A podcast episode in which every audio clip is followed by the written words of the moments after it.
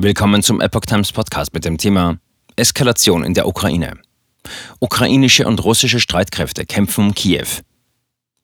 Ein Artikel von Epoch Times vom 26. Februar 2022. Schüsse in Kiew und angeblich hunderte tote Soldaten auf beiden Seiten. Die Lage im Krieg um die Ukraine ist unübersichtlich. Russlands Präsident Putin wendete sich indes an die ukrainische Armee. Im russischen Krieg gegen die Ukraine geht es mittlerweile um die Kontrolle der Hauptstadt Kiew. Die ukrainische Armee erklärte am frühen Samstagmorgen einen Angriff russischer Streitkräfte auf eine wichtige Stellung in der Hauptstadt abgewehrt zu haben.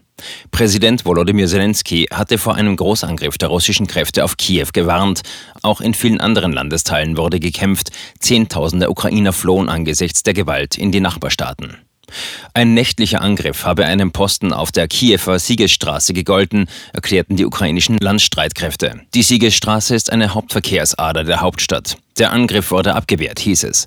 Ein AFP-Journalist berichtete von lauten Explosionen im Zentrum von Kiew.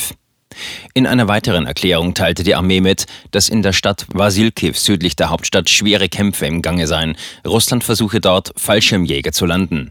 Das Militär verkündete außerdem den Abschuss eines russischen Hubschraubers und eines Su-25 Kampfflugzeuges gegen Mitternacht im Osten des Landes. Zelensky hatte das Land auf eine schwierige Nacht eingestellt. Viele Städte unseres Staates sind unter Beschuss, sagte er in einer Videobotschaft. Besonders wichtig sei aber Kiew. Wir können die Hauptstadt nicht verlieren. Russland hatte am Donnerstagmorgen mit einem Großangriff auf die Ukraine begonnen. Russische Bodentruppen waren anschließend binnen weniger Stunden bis in den Großraum Kiew vorgedrungen. Am ersten Tag der Kämpfe waren nach Angaben Kiews 137 Menschen getötet und hunderte weitere verletzt worden.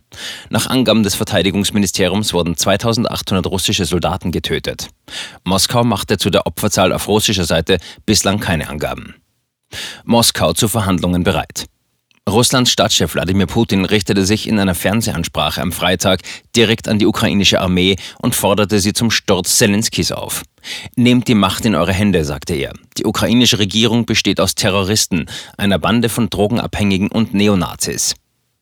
Außenminister Lavrov sagte, Moskau sei zu Verhandlungen mit der Ukraine bereit, sofern die Regierung in Kiew sich ergebe.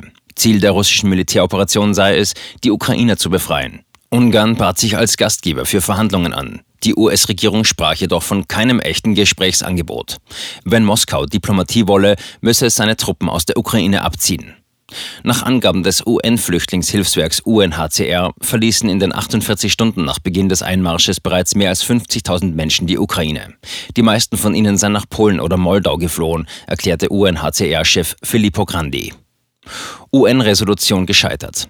Als Reaktion auf den Krieg in der Ukraine beschloss die NATO einen deutlichen Ausbau ihrer Präsenz an der Ostflanke. Die Verbündeten hätten ihre Verteidigungspläne aktiviert und würden infolgedessen mehr Kräfte für die Eingreiftruppe NATO Response Force NRF bereitstellen, sagte NATO-Generalsekretär Jens Stoltenberg. Westliche Staaten brachten unterdessen weitere Sanktionen gegen Russland auf den Weg. Die EU, Großbritannien und die USA beschlossen am Freitag gezielte Strafmaßnahmen gegen Putin und Lavrov. Kanada und Australien wollten dem folgen. Russland bezeichnete die Sanktionen als eine Demonstration der völligen Ohnmacht der Außenpolitik des Westens. Wir haben die Linie erreicht, nach der es kein Zurück mehr gibt, sagte die Sprecherin des russischen Außenministeriums Maria Sacharowa. Eine im UN-Sicherheitsrat eingebrachte Resolution, um den russischen Einmarsch in die Ukraine zu kritisieren, verhinderte Moskau per Veto. Von den 15 Mitgliedern des Rates stimmten elf für den Entwurf, China, Indien und die Vereinigten Arabischen Emirate enthielten sich.